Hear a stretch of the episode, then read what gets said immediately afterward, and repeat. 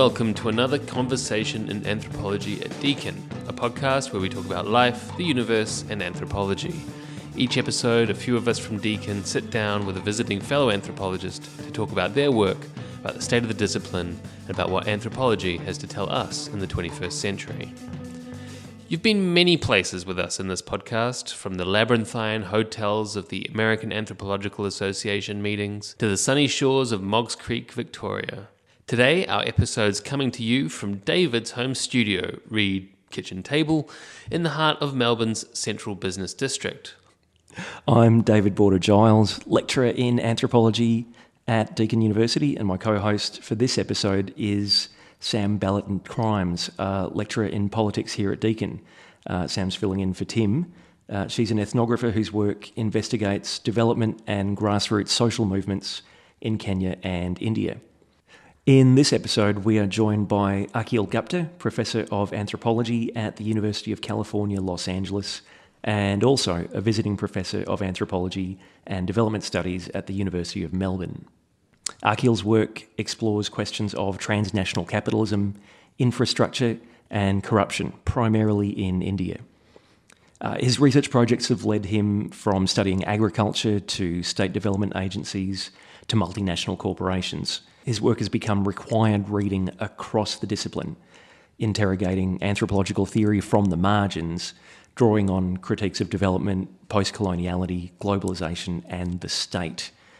Uh, most recently, he's been investigating the phenomenon of the call centre and what it can tell us about the future of global capitalism. He's written and edited numerous books from post colonial developments, agriculture in the making of modern India, uh, to most recently red tape, bureaucracy, structural violence, and poverty in India.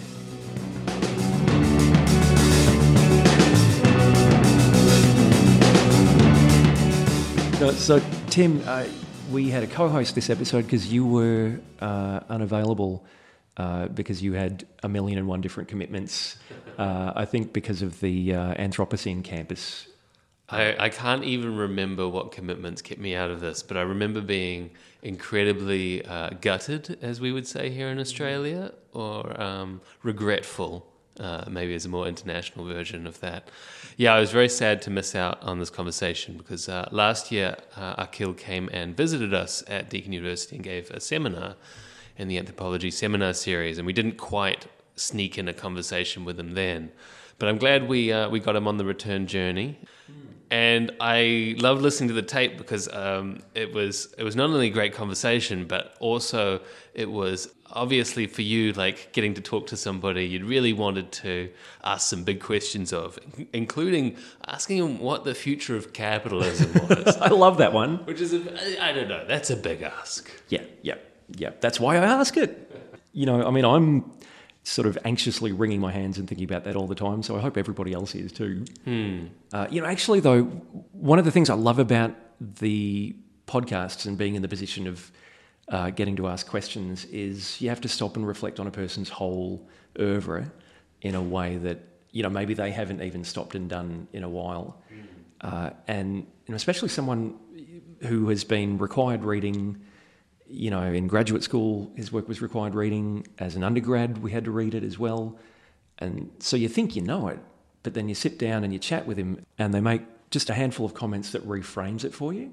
So he had said when you and I brought him to the seminar this time last year, he'd made an offhand comment about how he didn't start off studying anthropology, he started off studying economic engineering. Mm-hmm. And so I wanted to start off asking him about that. And I I didn't realize until he started talking about it that that, for me, threw all of the rest of his work into a different light. And he talks about the importance of going to the field not with a set of traditional anthropological questions, but with uh, nuts and bolts questions about how do people grow this food, why are they growing this and not that. And so, from that not so traditional anthropological question, seems to have grown all of these fairly radical interventions in the field because he thinks about the field differently. Yeah, I mean, this is something that we find again and again. The opening question of how did people get their start in anthropology is almost never that they studied anthropology. you know, and, and as he said, he's the only president of the AAA, the American Anthropological Association, who doesn't have a PhD in anthropology. But we've also discovered there are plenty of other big figures in the field who are in the same uh, position.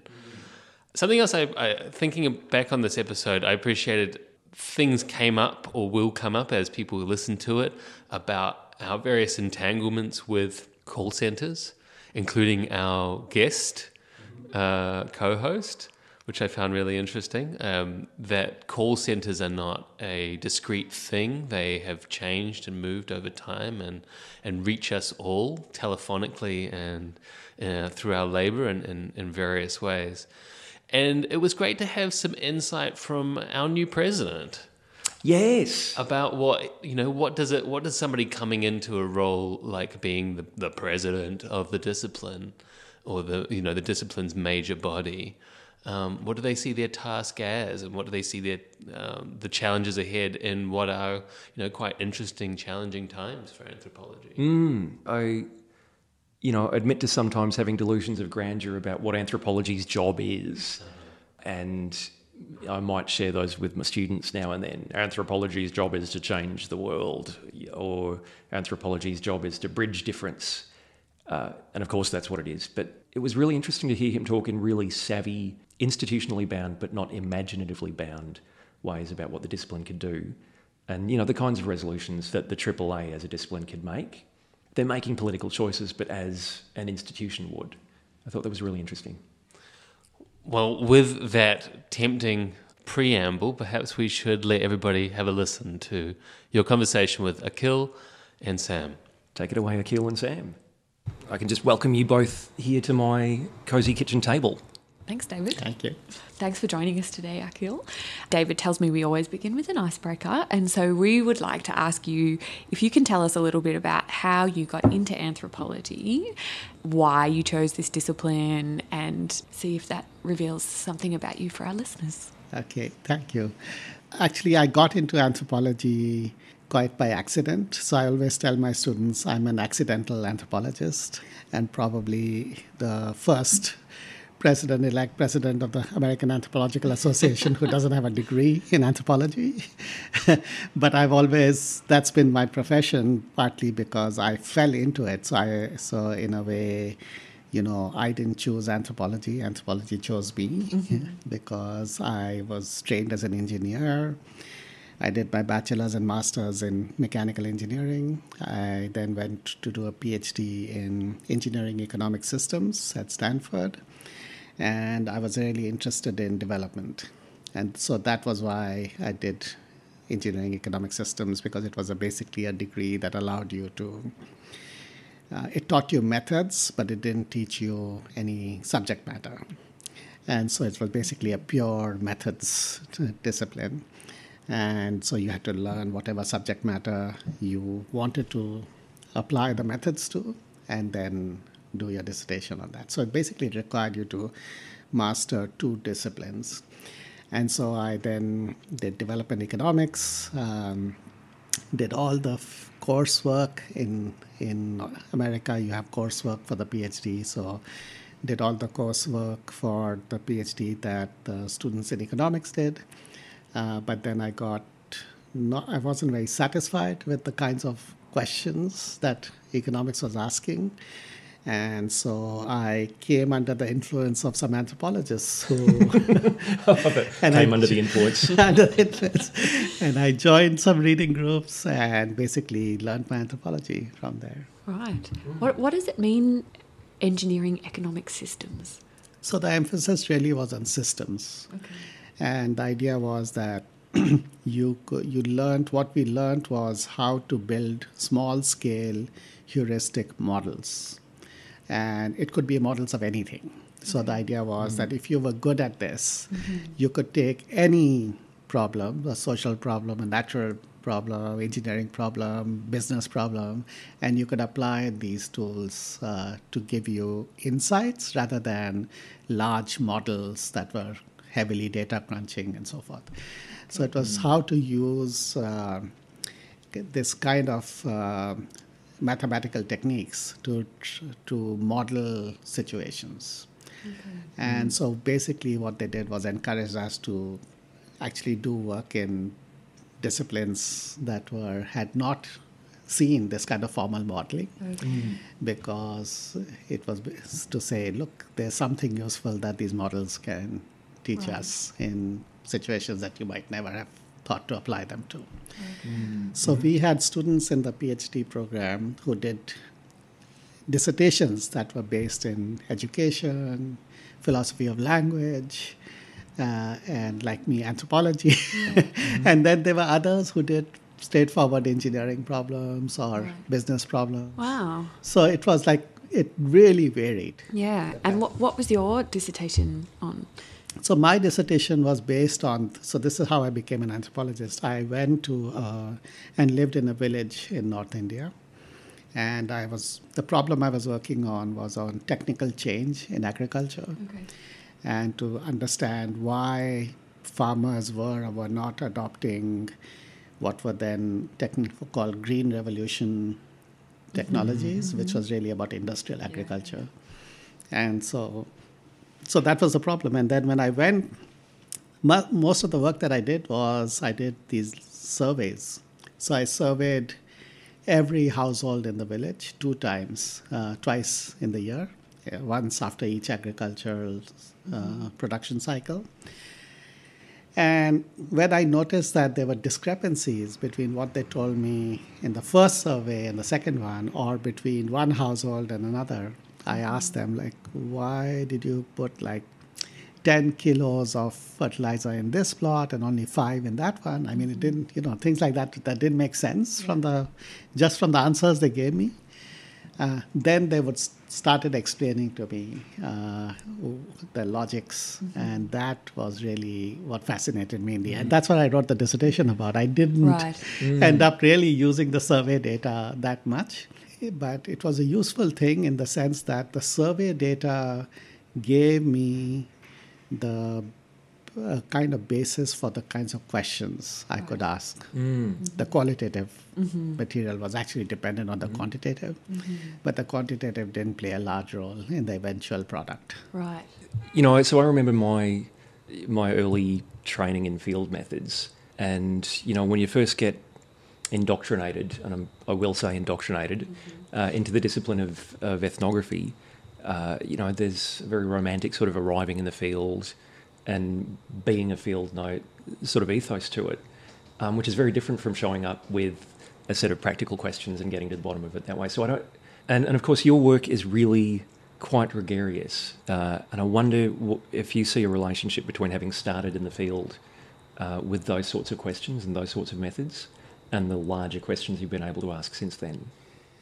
Yeah, I'm sure there's some relation. I guess the main idea was that when I started out, I felt that I had these uh, methods that were basically from, you know, economics um, that were about using statistics to and using regression and statistics, et cetera, et cetera. And that would be the what I was bringing by way of my training to the to the research.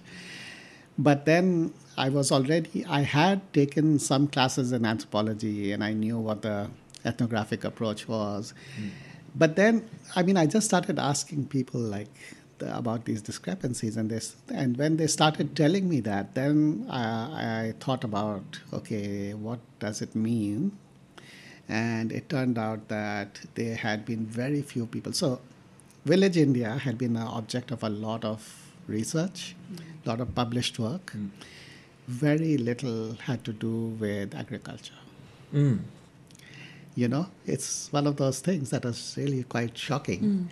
And this also led me to reflections about fieldwork and about theories and the relation between theory and fieldwork, mm. which later came up in my other work. Mm. But it was about why is it that the things that people do for most of their waking hours is less relevant Yeah. for the discipline Yeah, yeah. than caste or you know other things that village studies had been all about you know mm. caste and Yeah. kinship and about uh, religious worlds etc Mm-hmm. which were integrally connected of course to production as well but you know the fact is that farmers mm. spend most of their waking hours doing farming mm. and nobody bothered to understand like yeah. why are they doing what they're doing you know mm. how do they make sense of what they're doing yeah yeah it's interesting i wonder if that is um, partly a, a result of anthropology sort of having its origins in uh, the study of culture, obviously, but also needing to find difference. And, you know, maybe farming is actually quite similar in many parts mm. of the world and not very altar, not very exotic, mm. not very exciting. Yeah. I, am sure that had a large role to play in it. And I think the exoticism part actually, to my mind, played a large role because what I found was that, of course, farming was full of culture. Yeah. and the kinds of things that farmers were doing were heavily influenced by their own cultural understandings right. of um, the soil and the plants, mm-hmm. and which were very different from the cultural understandings of most anthropologists. Right. But it's also about the fact that that wasn't exotic enough, yeah. right? Farming isn't exotic mm-hmm. enough, whereas rituals, etc., proved to be, and caste, especially caste, mm-hmm. proved to be much more exotic mm-hmm. because it was exceptional mm-hmm. and it wasn't something that most Western anthropologists would see. Whereas having grown up in India and then having studied in the US mm-hmm. and coming back to India, coming back in a sense, coming to a village which I'd never really spent any time in as a child coming to a village and living there meant that for me what was it wasn't exotic yeah. right it, mm-hmm. but and so partly that was about also my own location mm-hmm. Mm-hmm. and this has also kind of informed what i've written about mm. you know about anthropological locations and mm-hmm. how much of a difference it makes who is doing the study right. and mm-hmm. why it matters why diversity matters in anthropology mm. Mm-hmm. One of the things we've come back to a number of times on the podcast is the so called decolonising turn. And it's hard to call it a turn if it's a generation or two long. I wonder, since you've made some of the most significant statements in that, if it's not a turn, I'm not sure what it would be, in that arc. How do you feel people are talking about it now? Does it feel sort of old hat in a way? Does it feel like people are rehashing? You know, I mean, there's a younger generation of scholars who are discovering Twitter. and so you get things like hashtag anthro so white that we talked about uh, in the last episode, I think, or a few episodes ago. How does that sit within the larger arc of decolonisation? Yeah, that's a very good question. I feel that there was a, some political impetus to decolonizing anthropology that came out of uh, the fact that a post-colonial generation of scholars uh, had entered the academy and, and for example you know, African American scholars and Native American scholars entered the American Academy, and that led to a push to decolonization. I'm not sure that, in a sense, what happens in anthropology is that our intellectual fashions move faster mm-hmm. than our ethnographic research. Mm-hmm. And so, in a sense, that has become old hat intellectually, because, partly because it's been absorbed, and partly because people now feel okay, if I do a study and I take this stance, then I'll be seen as just doing. Mm. You know, second-rate uh, derivative work that mm. is no longer original. You know, original in that sense. Mm. And so, in some ways, I feel that, especially with the kind of so-called ontological turn, that there has been a return to a kind of exoticism in the discipline, which to me, it's very telling that the kinds of subjects I studied, which were, you know, far, peri-urban farmers or farmers close to urban areas, do practicing industrial agriculture, mm-hmm. are nowhere. Those kinds of subjects are totally absent yeah. in the whole, yeah, yeah. Uh, in the whole um, ontological mm-hmm. literature. Mm-hmm uh, because I think they would be very difficult to explain. Mm. Uh, and to me, that it shows that there is a kind of return to the exotic Uh, you know, the whole enterprise uh, of journals like HAU and the, so forth is about that in many ways. But I, i'm not troubled by that because I feel that, okay, this is the way the pendulum swings. Yeah. and there'll be a reaction to that as well eventually by other scholars. So.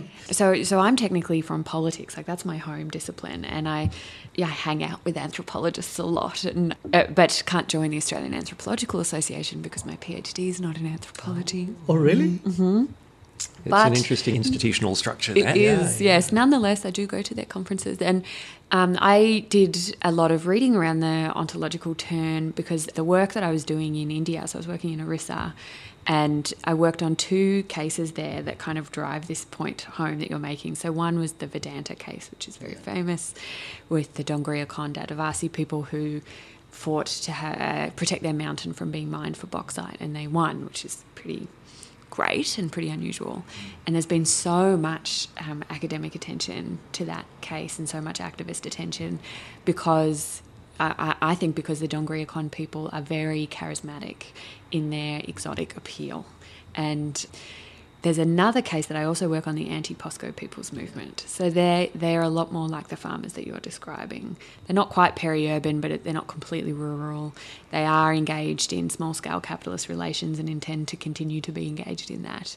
They don't want to transition to wage labour. And in that sense, they are kind of pretty radical and they've engaged in, you know, 13 years of direct action protest to protect their land. And they have received much less international support and attention.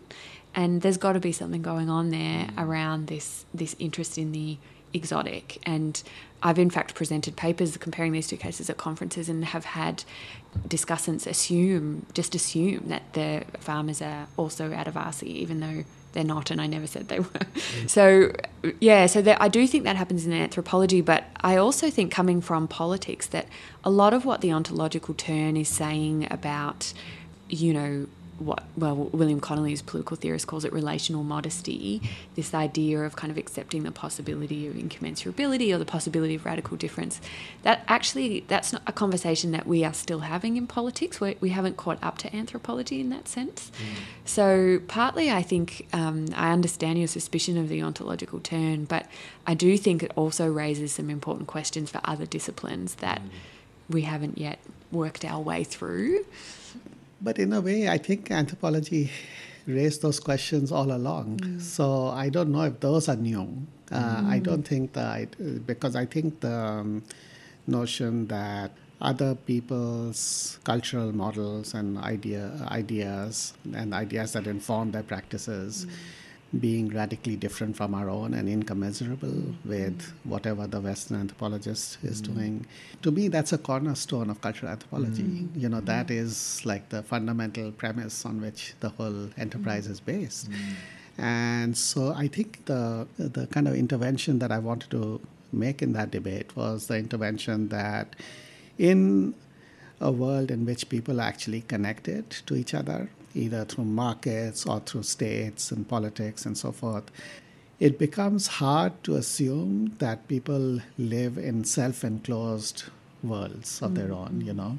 And so then the question becomes uh, what are the processes of translation or mistranslation across uh, those cultural models that operate in the lives of both those people as well as the as the people who are trying to understand or not understand them or who have these more ideas about what indigenous people are like or what they should be like. And so I think that to me, those processes of translation, of documentation, translation, recuperation, etc., that those form the most interesting Yeah. places to study, really, uh, rather than some idea that you know there are these people who have completely who live in incommensurable mm. worlds with mm. us you know because i mean that's pretty hard to sustain for almost any populations except people who've lived in islands or in deep in the forests mm. small populations. I wonder if this is a good moment to ask you about your most recent work then. I worked in a call centre as an undergraduate. I worked in a call centre too as an undergraduate. Really? yes. And, you know, you, That's quite amazing. I haven't met two people. who Worst, worst job I ever had. yeah, I was about to say you couldn't pay me to go back there. Yeah. so, and you have, uh, and you've gone back there and made it, made it a really telling site for all sorts of changes in the in the contemporary world. So maybe I can start off with a methods question, since we're talking about picking field sites. I'm thinking about the interventions you've made in what an anthropological location is, and and what it means to do a field science that's not in you know not village anthropology. What sort of a field site is a call centre?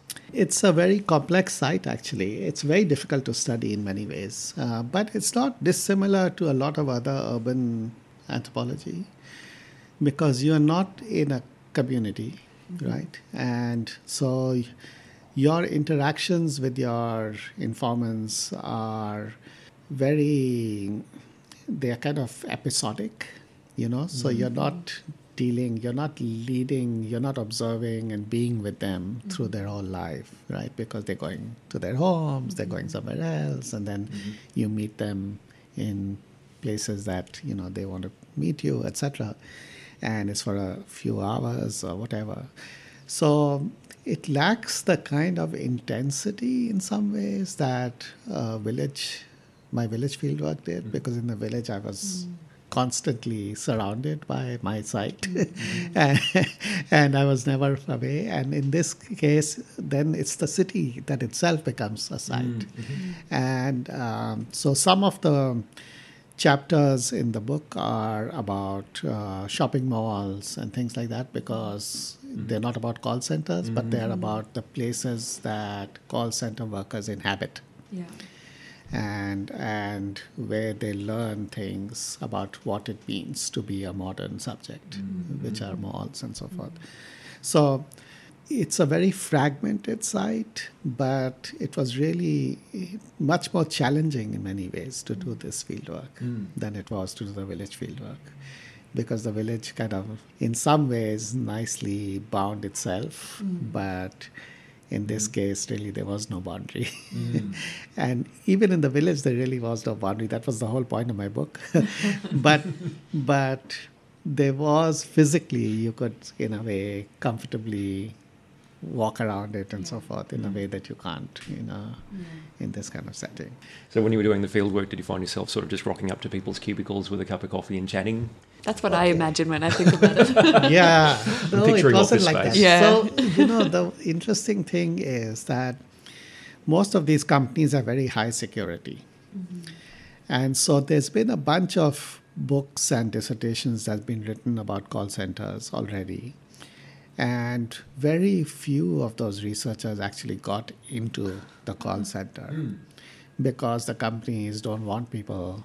Uh, actually, less than the companies themselves, but the companies that hire Yes. the call center companies don't want people in there I can imagine that from my experience working in a call center. Yeah. Yep. because of security Yes, concerns and so forth, right? And so we were exceptionally lucky to get in and have the contacts to get in. And once we got in, the question was, you know, you can't hang around the floor because people are busy and they don't want, you know, they don't want people to be disturbing the call center workers They have quotas for calls and things like Yeah, they have quotas. They ha- and you know they don't basically they don't have free time. Yeah. They're working like Yeah. full time. They're working every minute. Yeah. And so if you as a researcher go in there and start taking up their time, that's time that they're losing from production. Mm-hmm. So they are very conscious of that, you know, and I had nightmares about that. Mm, me too.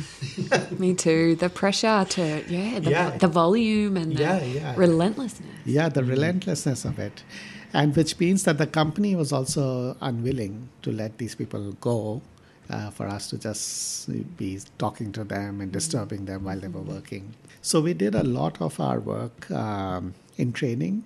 HR, training, all hmm. the functions that went around the floor. And then we did some barging of calls where hmm. we were actually hearing what was hmm. going on Wow.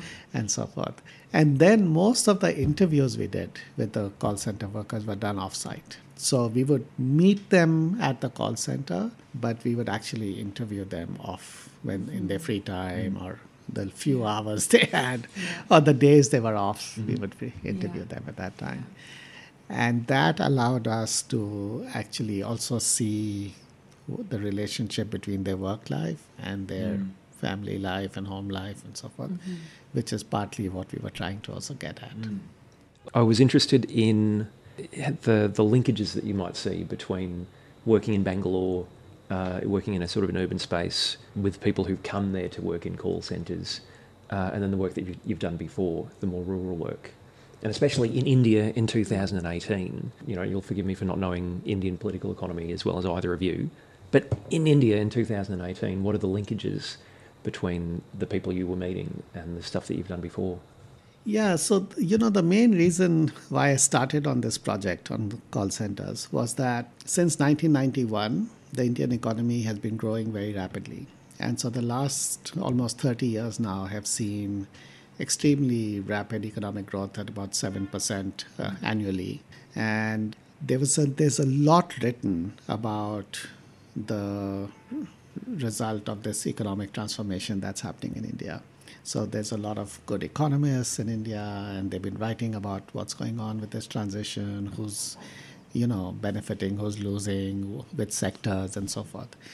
What we didn't have, and this is what got me interested in the subject, what we didn't have was equally good studies of the cultural changes that resulted from this rapid economic shift, right? So we didn't have really good studies of this emerging middle class, uh, the people who were uh, actually in the throes of transitioning themselves from a lower caste, a lower class and lower caste often status to a middle class status.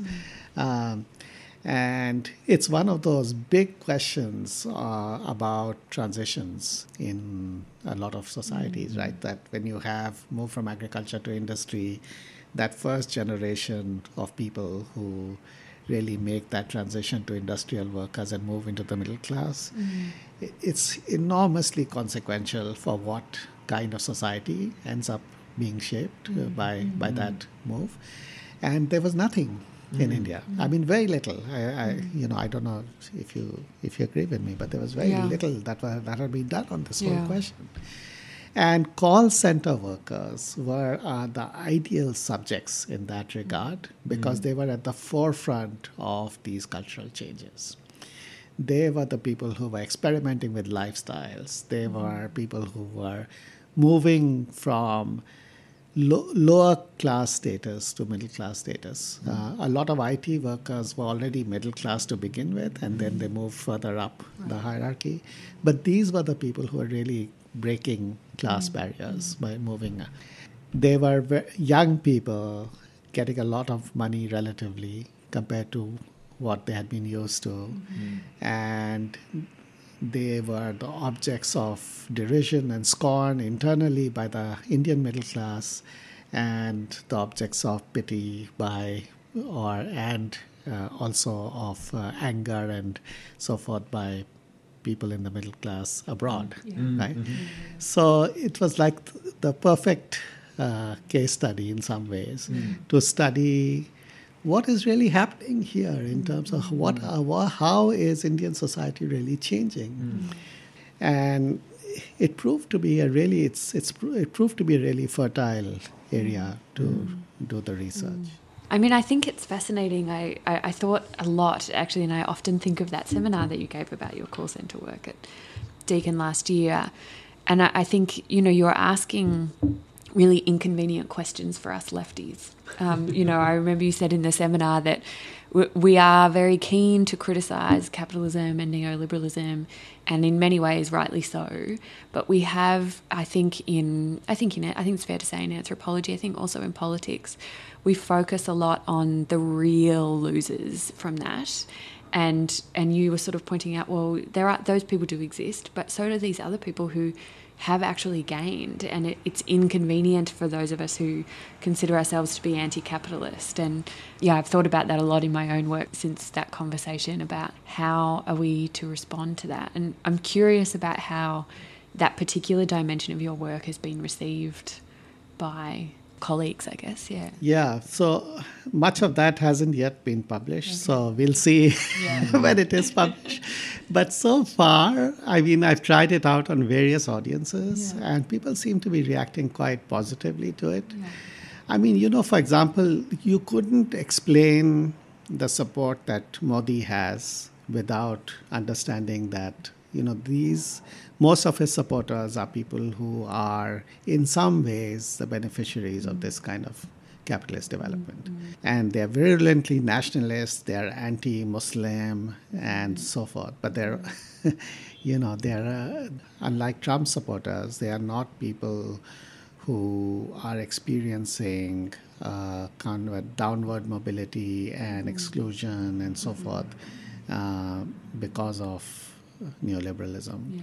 It's the opposite, right? They are the ascendant middle class, and they are fervently pro, you know, this government. So, so it's you know you can get a right wing populism that is anti-minority in a context in which you have uh, you know rising prospects, and you can get it in a context in which you have mm, losing prospects. It's it's one of those things where you know the economic context doesn't dictate uh, in that sense doesn't Yeah. dictate the kinds of politics that emerges, mm-hmm. right? But the fact that you have rapid class movements mm-hmm. may, in some ways, is mm-hmm. correlated to that kind of populism. But are they a sort of precarious middle class? Are they moving up but into Yes. the kind of precarity that middle classes in Australia are moving down to? Yeah, exactly. So I think all middle classes have become more precarious as the as the economic pie has become stratified in mm-hmm. you know where people in the top one percent are getting larger and larger shares of the national wealth, and that's happened across the board. But in some cases, people these people are moving up into a precarious middle class and the relationship with the farmers is that it's a story of contrast with the farmers. Mm-hmm. Because the farmers will never move into this middle class uh, partly because they don't have the means to access those kinds of jobs. So what's happening with the farmers is that their lands are being taken over by uh, urban sprawl by new infrastructure projects, by new uh, industrial projects like in Orissa.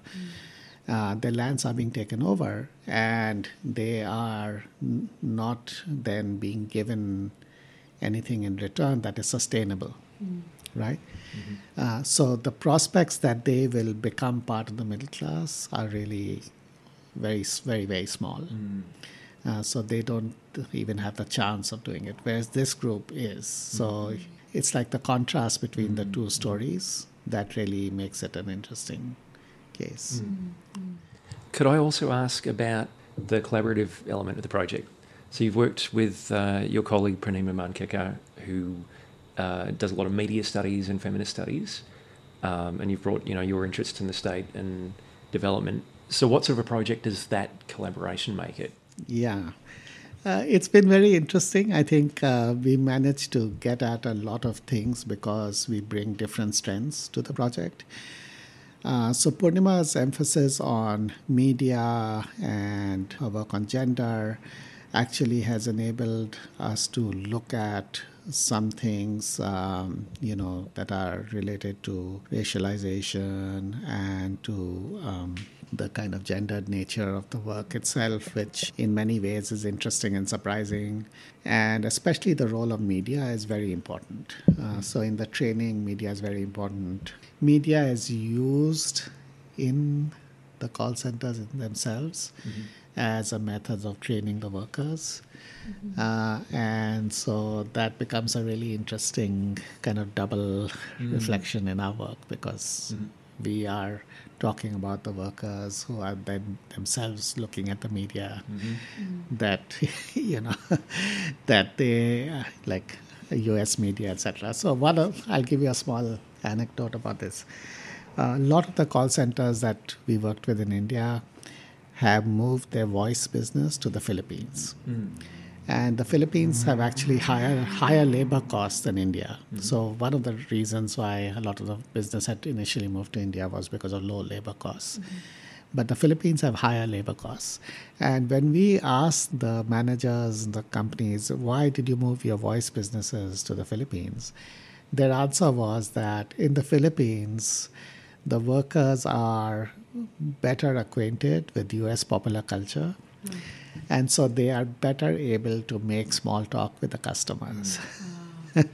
Whereas the Indians, because thanks to the fact that in India there is a very vigorous popular culture mm. produced and consumed in India entirely mm. in the different languages.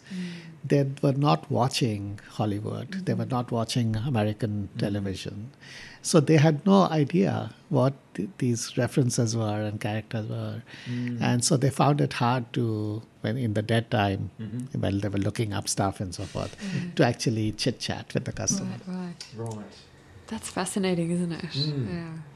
You've used the call centre work to open up uh, the broadest possible questions about the future of capitalism itself. And some of that work on uh, affective labour that you're talking about uh, speaks right back to larger questions about, you know, I'm thinking of the Hardt and Negri stuff about biopolitical labour and, you know, whether the role of capitalism in the 21st century stops being to make things and it starts being to remake people. I suppose it always has been, but more so now. I'll give you the biggest version of the question. Yeah. What is the future of capitalism? And I love Ten that one. words or less. Yeah, I love that one. But you know, especially from the perspective of the call center, what is the future of capitalism? No, I think part of the reason why I was interested in that question was that a lot of theorizing about capitalism assumes um, grows out of the context of the global north right? Especially the US and the UK. So people are writing about capitalism in general, but at the back of their mind, what they're really thinking about is what's happening in the US and the UK, mm-hmm. right? And from there, they're generalizing to mm-hmm. capitalism as a phenomenon across the globe. Mm. And so, my the provocation that uh, you know I'm making in the intervention that I'm making here is just uh, that Purnima and I are doing here is to simply to say, well, if you really start generalizing about capitalism from say the Indian context, what kinds of results would you get that would be different from mm-hmm. the way people have been David Harvey has been writing or mm-hmm. any of the other thinkers mm-hmm. you know have been writing about because they are mostly writing about it from their own understanding or either empirical understanding or lay understanding of what's been happening in the mm-hmm. global north, right? Mm-hmm. And it seems to me that there might be a different kind of global theory of capitalism that emerges when you look mm-hmm. at it from the perspective of the global south, emerging out of the global south. Mm. And that's something that really other people are pointing to, you know, in their own different ways. Uh, people who are studying capitalist enterprises mm-hmm. explicitly mm. or not mm. in the global south and thinking about this larger question, right? Mm-hmm. So, from I mean, certainly from the perspective of the call centers and the world of the call centers, if you think about global capitalism, there are many things about global capitalism that we take for granted in anthropology today that certainly don't hold under scrutiny. You know, that mm-hmm. they just don't conform very well with the empirical mm-hmm. mm-hmm. facts of about it. And one of them, for example, is that if you look at the role of Adani in Australia, mm-hmm. right?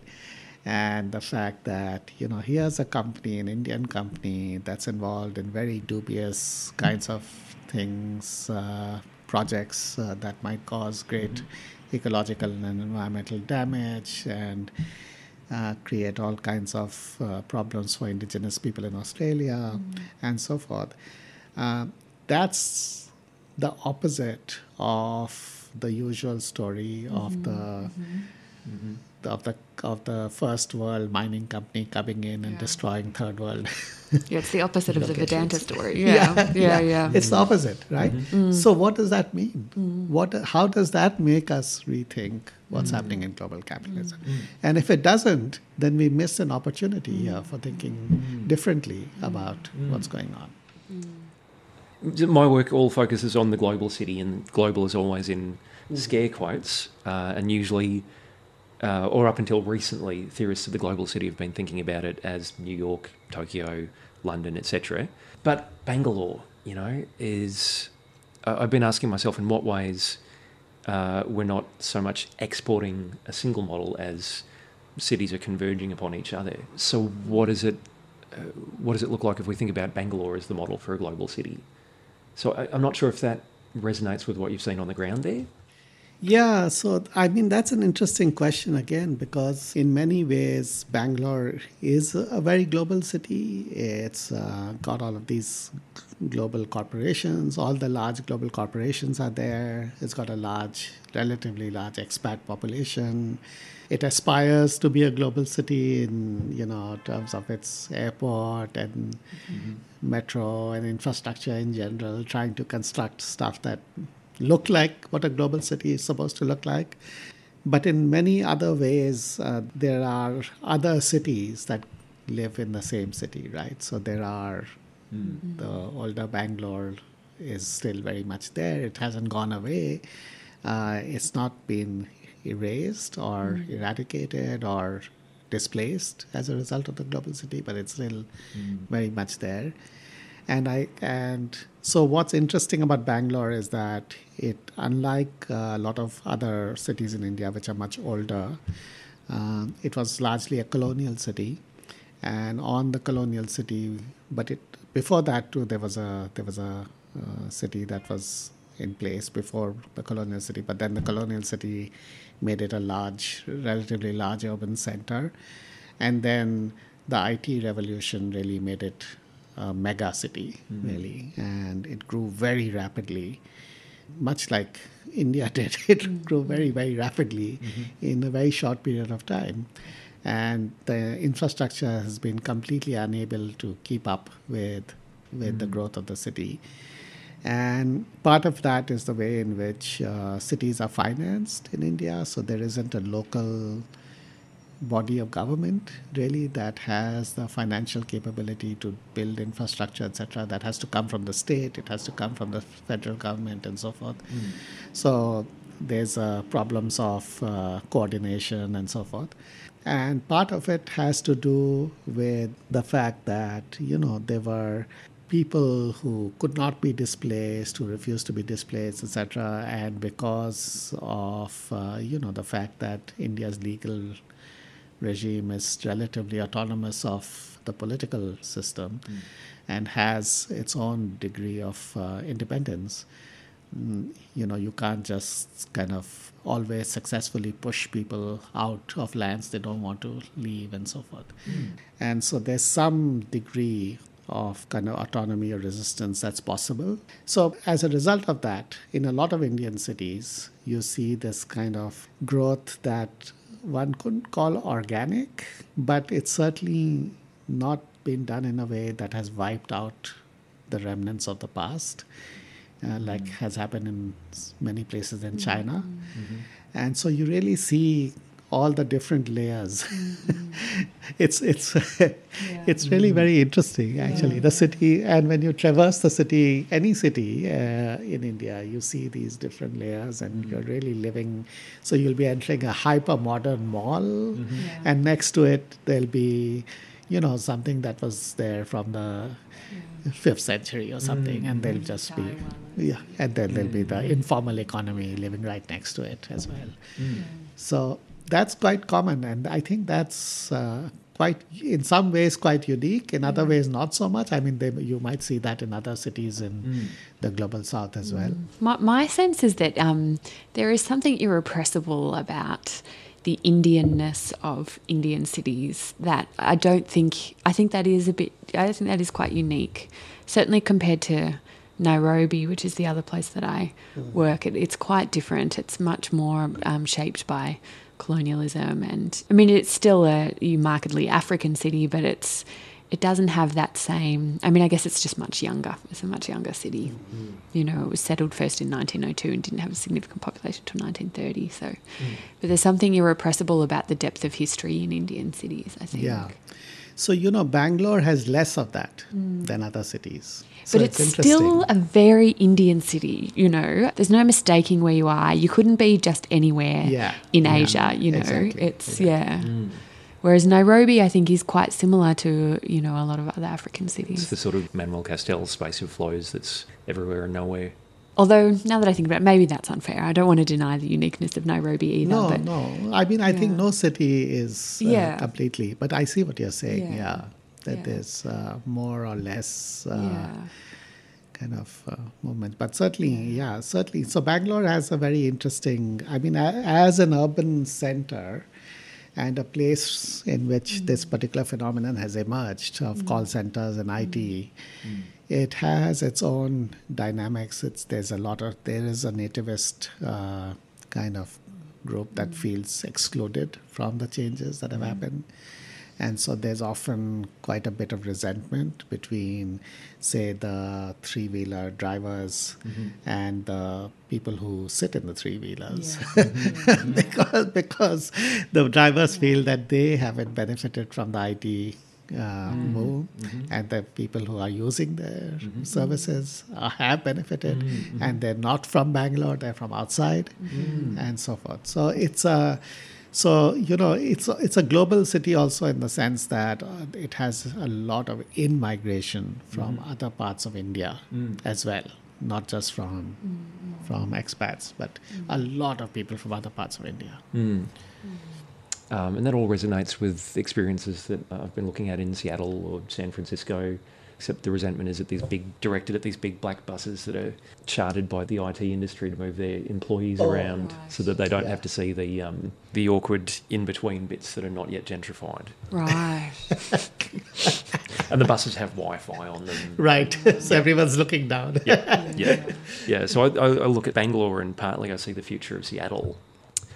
Okay, so I wanted to ask uh, one more question because you are the incoming president of the American Anthropological Association. How do you feel about that? I feel good.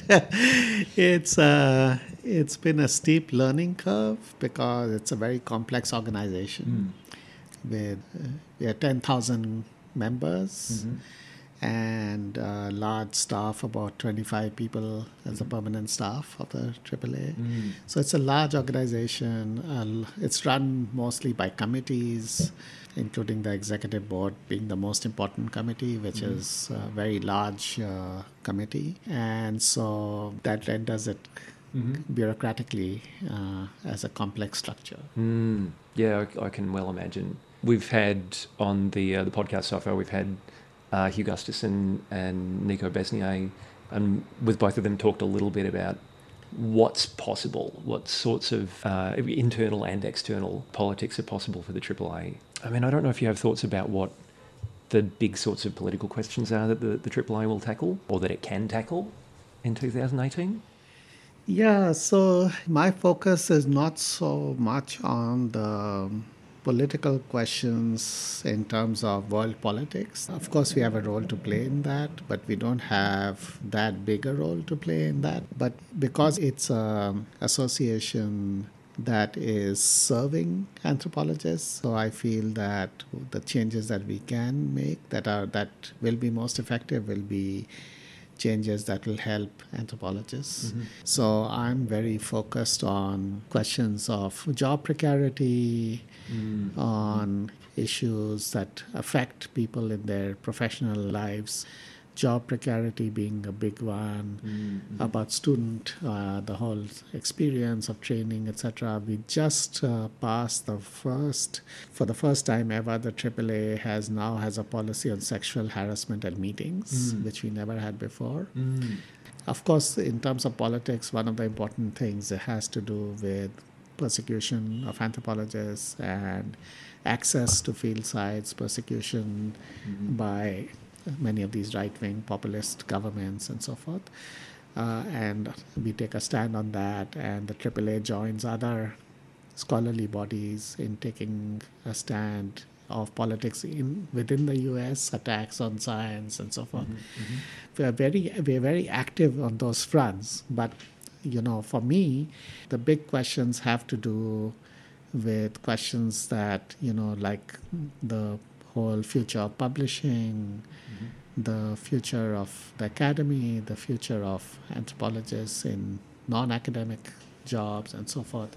I'm also, for example, interested in thinking about the anthropological association itself as something that is a sustainable body and how to put it on a better financial footing by hmm. getting more endowments and so forth. So, what anthropology can do to promote uh, more minority and post colonial scholars, and what kinds of things can the association do in training uh, people in universities to be more anthropologists to be more effective as leaders hmm. and so forth within universities because we can complain about the way universities are going and what's happening there mm-hmm. and distance ourselves from that and then be subject to some of the brutal the changes that are neoliberal policies.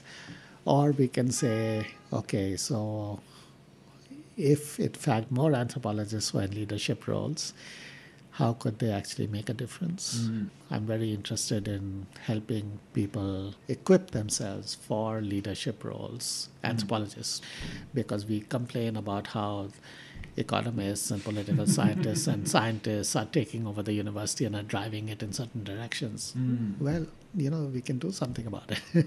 I like the idea of ending the podcast on the notion of anthropologists taking over the university. Yeah. like everything else, it can be learned. You know, it's a skill that can be learned. Hmm. And we have very few mechanisms to transmit and knowledge and to train people mm-hmm. To actually do stuff that they're already perhaps doing mm. or they're doing reluctantly or they're doing badly. Mm. And so there's a way in which you can say, okay, you at some point will have to become chair of your department. Maybe you might want to, or mm-hmm. some people might want to become deans or whatever.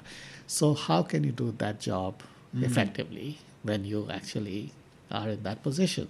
Is there a way in which, uh, at this particular juncture, there's also an opening for anthropologists to do that? in in some ways, uh, you know, I've always been struck by the number of scholars of religious studies who are heads of universities and so forth, and it always uh, strikes me that here's a discipline that's in many ways the most otherworldly. So why do they end up in these leadership and anthropologists who are really, in some ways, trained to be translators, hmm. right? So part of what we do in our everyday work, in hmm. our research work, is we translate the life experiences of people here into hmm. a different life world in a different language, and so we are able to actually uh, work across very very different cultures in a way mm-hmm. And that's our strength, right? So we are in some ways uh, ideally positioned in a university. So a lot of what happens in the academy is very, very smart people who are trained in one field then fail to see what drives arguments or what makes for interesting and important contributions in another discipline and anthropologists they can do that they can you know actually understand and to translate that to, uh, to other audiences Um, I've also been impressed with the way, uh, at least some American universities have taken a strong stand on building a particular kind of campus culture contra the uh, some of the larger national tendencies. You know, and UCLA has been especially good at that. Los Angeles is a, a sanctuary city. UCLA has strongly endorsed DACA. So I wonder if there's an opening for anthropologists there too. Yes. Uh, again, that's a issue on which the American Anthropological Association has taken a strong stance on DACA. And in fact, because uh, that and the question of the border wall and on border walls in general, we now have a task force on that hmm. because, again, the argument is that we as anthropologists understand the implications of this better than anybody else. Hmm, hmm. And we should be able to bring our expertise and our knowledge to the public in some way. So that's another huge issue that I feel we need to face, and is how to bring the results of anthropological research to a larger public. But but just uh, thinking about it globally. How can anthropology play a larger public role? Because we do research on things that matter to people and our research is translatable. It's easy in some ways for people to relate to our research. So we should be able to make a stronger case than we do. That sounds like a perfectly fitting closing thought. So thanks very much for joining us, and uh, it's been pleasure. Good. It's been really good to sit around my kitchen table with you both. Thank Likewise. You. Yeah. Thanks, David. it's been a pleasure. Yeah. Thank you. Thank you for me. Thank you for joining us for another conversation in anthropology at Deakin. Today we've been speaking to Akhil Gupta, Professor of Anthropology at the University of California, Los Angeles, and the University of Melbourne. If you'd like to learn more about his work, you can find him via your favorite search engine or the links in the show notes. Samantha can be found on Twitter at SBCSBCC, and Conversations in Anthropology at Deakin is produced by me, Timothy Neale, and David Boarder Giles, with support from the Faculty of Arts and Education at Deakin University. If you'd like to get in touch with us about the show, you can find us on Twitter. I'm at TD Neal, and David is at DH Border Giles. And if you've enjoyed this episode, think about giving us a review on iTunes or elsewhere.